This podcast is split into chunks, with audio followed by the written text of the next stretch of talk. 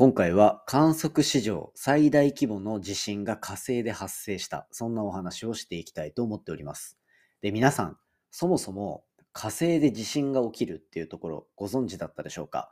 地震っていうのは、まあちょっと地面の地、地球の地って捉えると地震じゃなくて過震なのかなっていうところはあるんですが、まあ地震が発生してるっていうところがあります。で、それを実際に観測する観測機っていうのが、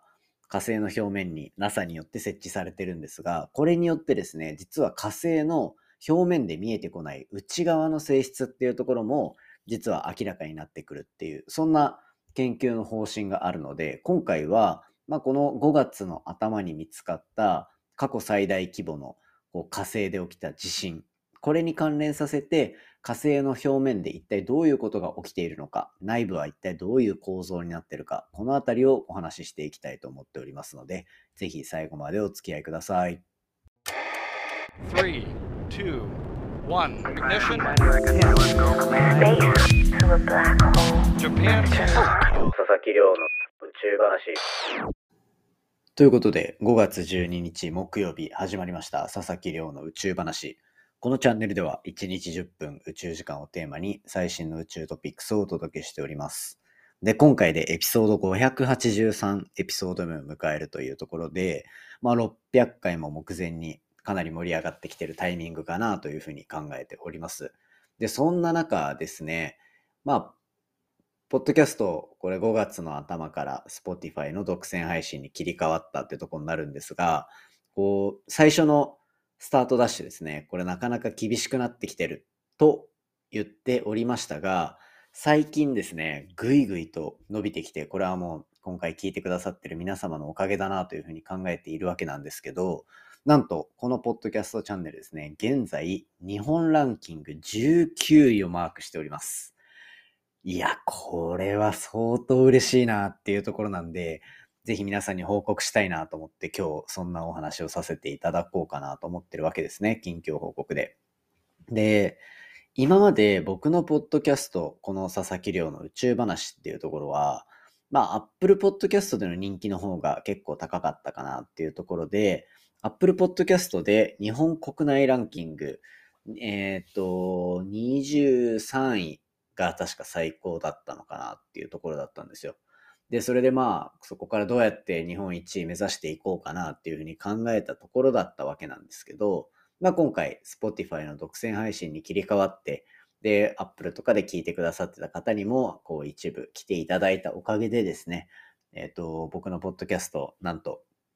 今日本19位というところまでマークすることができております。いや、本当に皆さん、あの、いつも聞いていただいてありがとうございます。ただですね、えっと、まあ、過去最大のレベルまで、あの、ランキング上がっているっていうところはあるんですが、僕が最終的に目指しているのは、何度もご紹介させていただいている通り、日本1位というところになっております。でですね、まあ、Apple の方でもこう感じましたが、この10何位、19位とかに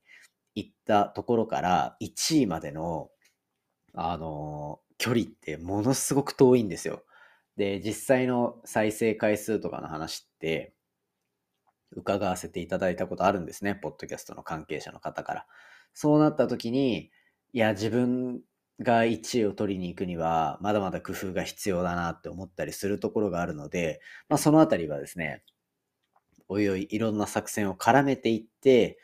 ここから1年ぐらいの目標でガッと攻めていければなというふうに考えておりますので、あのぜひ楽しみにしておいていただけたらと思います。ただですね、もう今、この時点でポッドキャスト聞いてくださってる方には、ここから1位になるための試行錯誤、ぜひですね、見ていただきたいなと思ってます。で、僕のこのチャンネルは宇宙について学べるっていうところ、プラスと、えっ、と、音声配信で日本一を取っていく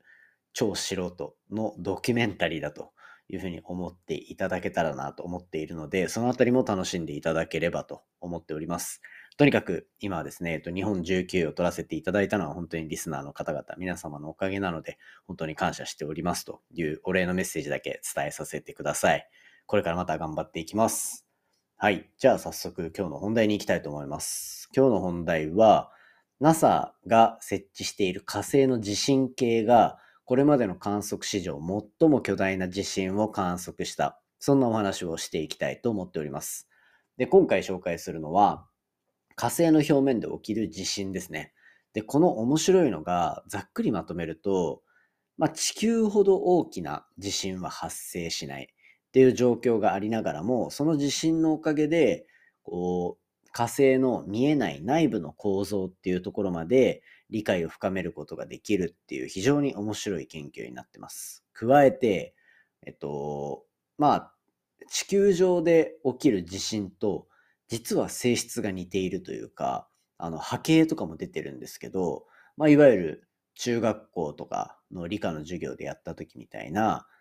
P 波、S 波みたいなもののこう違いがしっかり見えてたりするんですね。えっと、初期微動継続、初期微動って呼ばれるのが P 波だったかな。で、えっと、S 波っていうのが、えっと、主要動って呼ばれるような、まあ、そのあの、グラグラグラっと来て、どでかいのがドーンと来て、みたいな、あれですね。まあ、そういったのが、あの、こう、波形としてもなんかそんな感じの形に見えるなっていうところもありつつ、っていうところがありました。で、じゃあ、どれぐらいの大きさが火星で地震が起きたのかっていうところで言うと、これマグニチュードで言うと5なんですね。どうすか？皆さん、こう、今感じた印象、率直なところで言うと、5かって思った方 いるかなと思うんですが、まさにその通りで、実は火星の表面で起こる地震っていうのは、そこまでのこう規模にはなっていかないというのが状況としてあります。で、今回観測された、まあ、観測史上最大レベルのこう地震っていうところでマグニチュード5というところで、今までの最大規模っていうのが、1年前、えーと、去年の8月の末に測定された地震で、これがマグニチュード4.2っていうふうに言われてるぐらい、まあそのぐらいの規模だと。ただですね、えっ、と、今回このデータを提供してくれたのは、NASA が、えっ、と、火星に設置したインサイトと呼ばれる検出機になるんですが、この検出機が検出するであろうというふうに見込まれている地震の中では、こう、マグニチュード5っていうのは最大規模になってるので、まあこう狙っていた最大規模までの地震は確保できたっていうところで非常にいい研究結果が出てきてるんじゃないかなというところです。で、これあくまでですね、えっと、NASA のこう公式ページで公開された、えっと、情報になってるので、まだ論文化されていないんですね。なので、この論文化がされたときに、実は、火星のこんな側面が見えてきたなんていう話が出てくるんじゃないかなと思って少しワクワクしているところでございます。で、火星のその地震を調べるっていうところに一体どんな意義があるのかっていうところはちょっと皆さんに押さえておいていただきたいなと思ってるんですが、これですね、えっ、と、まあ1年前、2年前とかに結構そういう火星の地震についていろいろ話が進んできているんですが、この地震を見ることによって火星の中の構造、内側の見えていない部分の構造っていうのを明らかにできる。っていうのが火星で地震を見る一番の目的になっております。その一つがその地表のあの火星の中を見るっていうところですね。具体的にどういうことなのかっていうお話をしていこうと思うんですが、先ほどもお話しした P 波と S 波、プライマリー波とセカンダリー波っていうのがあるんですが、地震で、まあ、初期微動のゆらゆらしてる波と、えっと、S 波って呼ばれるドーンと強い地震の揺れが来るみたいなところなんですが、この2つの波っていうのは実は波としての大きな性質の違いがあって、P 波と呼ばれるその先に来る波。こっちについては、えっと、固体だったり気体だったり液体だったりっていうところの、まあ、基本的にそういったなんか媒介があればあの揺れを、えっと、伝播する伝達することができるっていうところがある一方で S 波っていうあのまあ本芯みたいな部分ですね。そっちがそっちはえっと固体しかこの S 波っていうのは通過できないっていう性質を持ってます。そうするとまあ、この S 波と P 波っていうところが発生したところから、まあ、例えば内部に対してこの波が伝わっていって跳ね返ってくる P 波と S 波のその時間の差みたいなところを見ていくことで、一体どこまでそういった個体とかがあって、で、どこまで液体とか気体とか、そういった物質で構成されているのか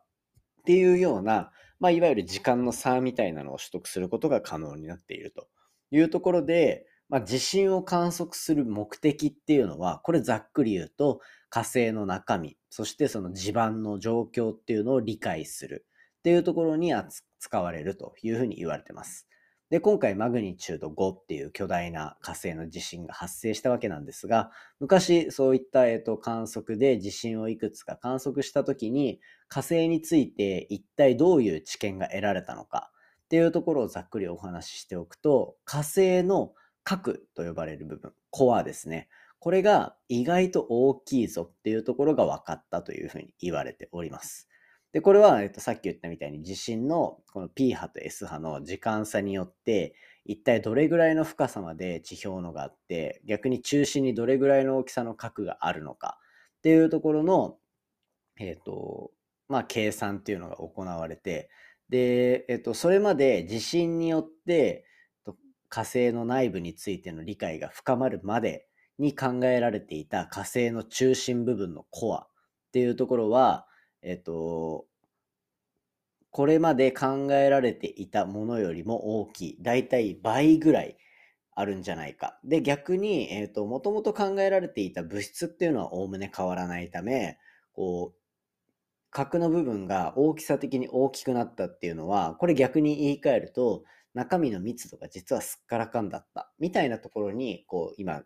議論が落ち着いているようなんですね。で、こうなってくると、まあ、えっ、と、火星の内部の構造っていうのが結構見えてきて非常に面白いなという状況ありつつ、まあですね、えっ、と、今回みたいにより巨大な地震が発生すると、それだけ信号の強さが強いから、得られる情報の精度っていうのが上がってくるはずなので、もしかしたらそういったところで火星の内部の核の大きさがどれぐらいなのかっていうところは、今後新しいより精度の高い結果っていうのが出てくる可能性があるのかなっていうのを妄想して今回のお話は以上とさせていただきたいと思っております。今回のお話はですね、えっと、5月のゴールデンウィーク中に火星では巨大な地震が発生していた。そんなお話をさせていただきました。今回の話も面白いなと思ったら、お手元の Spotify アプリでフォロー、そしてフォローボタンの横にある星で、えっと評価をぜひよろしくお願いいたします。番組の感想や宇宙に関する質問は、Twitter のハッシュタグ宇宙話で募集しておりますので、